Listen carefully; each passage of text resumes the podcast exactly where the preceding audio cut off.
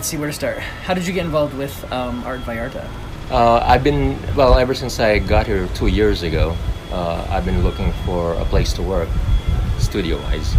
Uh, I, I tried to do it at home, but I didn't have any space. So I was kind of looking around, and then I saw on Facebook that uh, they were offering classes here.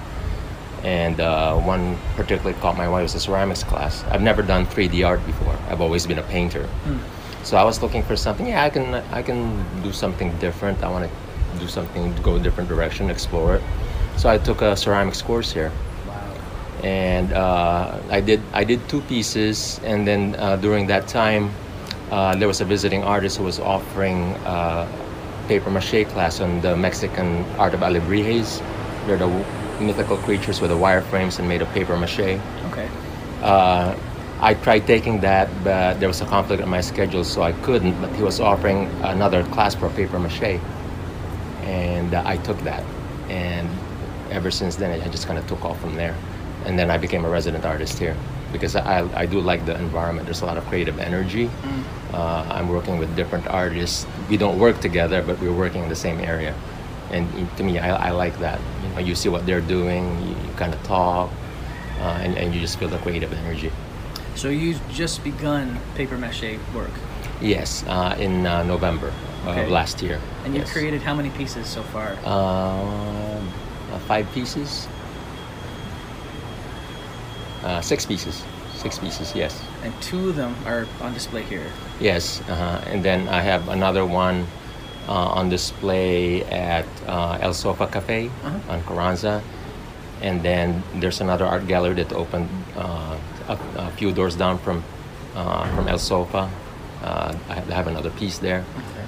And then uh, there was a, a person who saw one of my pieces here and they wanted one for their house. So they gave me specifications of what to do. So it's hanging there. And then my first piece is hanging in my apartment. Right. Are they all mostly the same size, dimensions? Uh, yeah, the biggest one I have is the one that's on, in the show right now. The, the other ones are similar in size. They're, they're all pretty big. Which is what? How how many? What did you say? Four feet? Uh, no, the, the one here is like five and a half feet by five feet. Okay. Okay, so I guess the it's been ranging from three and a half to five and a half feet. I can't go any bigger than that because it won't fit through the doors here. Ah, right, right, right. And how do you put those together? A five foot tall, wide um, Yeah. paper mache. Is it on the floor? Do you basically just mold it from the floor up? I uh, I have a uh, just a working table. I just uh, build. Well, I, I've kind of refined my techniques as I've gone along. So nowadays I'm using a, a wire frame so it doesn't get as heavy and it doesn't use as much paper. Uh, but it's basically a wire frame that uh, will get the contour of a head, and then I, I add paper in there, and then I uh, put a paper mache skin on it, and then I seal it and I paint it. and they're all faces. They're all heads. Yes, They're all uh-huh, yeah. How yeah. did that, where did that idea come from? Well. I, again, from, from that class that I took was a, a mask making class Oh, of paper okay. mache, Right. and then I said, "Oh, I kind of like this. Uh, I like the first one I did, and I made a second one, and then that generated interest from somebody that they wanted one just Yes. like it or similar to it. So uh, I, I just, I, I, you know, I like doing this. It's like a niche that I, I found. Yes, yes. Yeah. They're gorgeous. They're so over the top. Yeah, they're thank just you. so so you need a wall. Yeah. You need a wall to put those on. Yeah, do you have a big apartment Right. with 12 foot ceilings? yeah, yeah, yeah. It can't be a cute little uh, cute little studio place. now you've lived here how long? two years, a little over two years now. Okay. Yeah. And you had been um, painting before you got here. Uh, yes, uh, I was. Uh, I've always kind of dabbled in art all throughout my life, even as a child. Uh, I wanted to be a, an artist when I grew up. Yeah. Yeah. So What sort of painting did you uh, specialize in, or what was your interest? uh, mostly I did a lot of abstracts and expressionist. Um, so I actually had a before I moved here. I was living in Wilmington, North Carolina, and I actually had this, my own studio and an art gallery Hmm. associated with that. Uh, it was a shared gallery, but I had my own studio space within within the establishment. So it was nice. It uh, it kind of like it- made me realize my dream of actually doing work and displaying it in public. Right. Um, and yeah, I I, uh, I enjoyed that.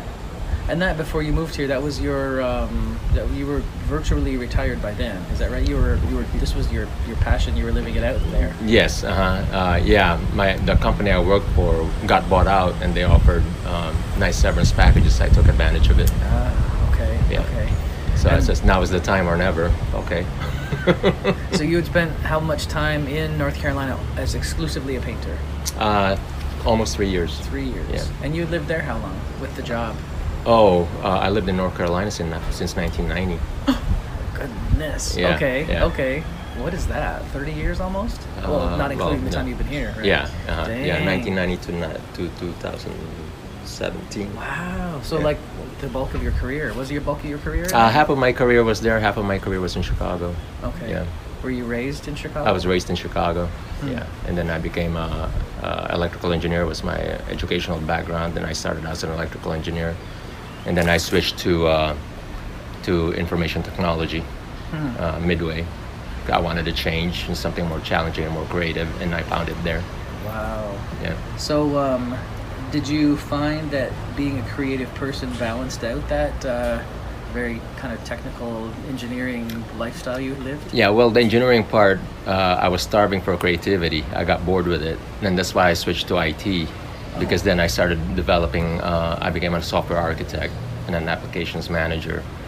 So you know, analyzing the business needs of people and then converting that to an application that they can use. To me, that was creative, and I enjoyed that. Right, right. Do you miss engineering? Do you miss the old career? Uh, I do miss IT. I enjoyed it. Um, I enjoyed it a lot. Engineering, I didn't miss at all, but uh, the IT part of it, yes, I do. And uh, but it came to the point that uh, know, knowing my capabilities, I just got more and more work that I got burnt out. Mm. You know, uh, and that's what happens. They know that you can do stuff. They pile work on you while the other people in your group are just coasting. Ah, Yeah, when you stand alone. Yeah. yeah. How um, did you discover this city? Uh, well, I've been to Puerto Vallarta several times through through the years, but I always thought, you know, my goal was actually to move to Costa Rica Mm. because I, I loved Costa Rica. I've been there six times. Uh, but in 2017, I came here with a bunch of friends, and uh, for a week in December, of, I mean uh, January 2017, and I decided to stay, uh, or you know, stay here for a month to go to Spanish immersion school. So I did that, and then you know, three weeks into that month, I decided that I needed more time to rest after after school because it was such int- so intensive. It was very tiring. Wow. So I extended another month, and then in that second month, I decided I like it here. This is a good alternative to Costa Rica. I'll just stay here. So I did. Oh my gosh. So did that require a lot of work to get out of the, the North Carolina lifestyle? How long did it take you to actually transition here? Uh, about uh, close to a year. Mm. Yeah, because Okay. you know I have a place there, and then I have a studio, so I, I have to, I have to empty out the studio. Uh, you know, I, I tried selling stuff. I gave most of it away, just to you know just to get rid of it, and um, and then my, my apartment I, I just well I, it was my own, so I just rented out fully furnished. So I just took my personal stuff out, so that wasn't too bad. Mm, mm. And I sold my car. I don't have a car anymore. No. and you so you still have ties to North Carolina? Uh, just friends. I never really had family there. My my family used to be in Chicago, but now they're spread all over the place too. So Mhm, most of them are the U.S. and the Philippines. So you live here. This is full time. This is your life. This is full time here, yeah.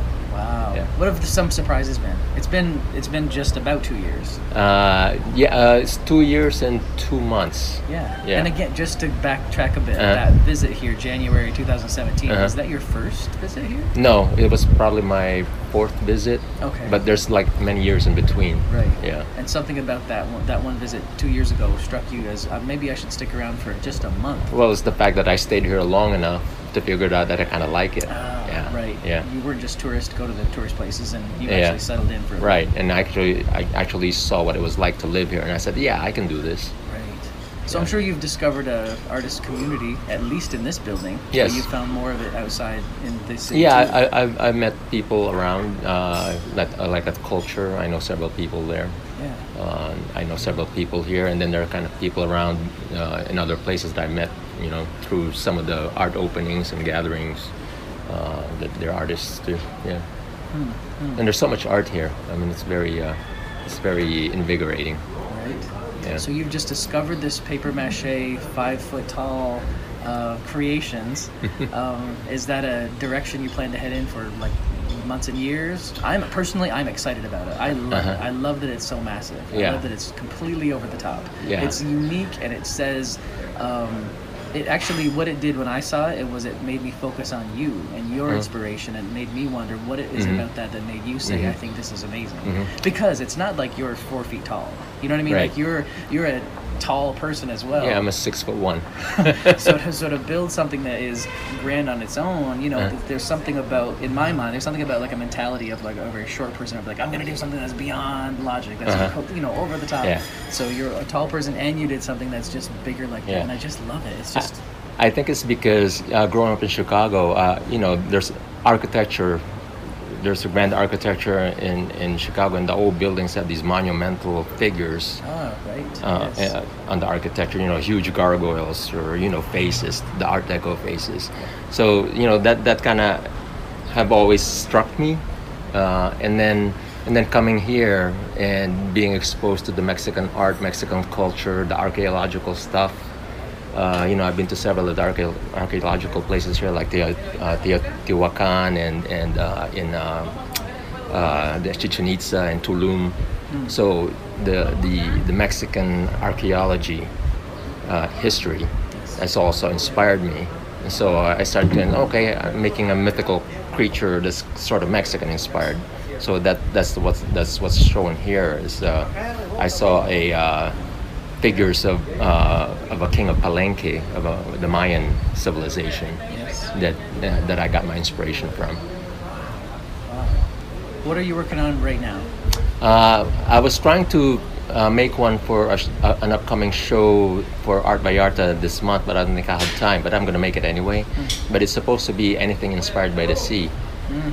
So I'm going to create a mythical character that's born of the sea. You know, it could be it could be anybody, or it could, it could be anything. It could be you know the sea god. Right. Yeah. Okay. That's perfect. Anything else? Anything else you can mm-hmm. think of to throw in there? No, I think I'm good. Yeah. Yeah. okay. Well, thank you. Thank you so much. Yeah. Glad to talk to you. yeah.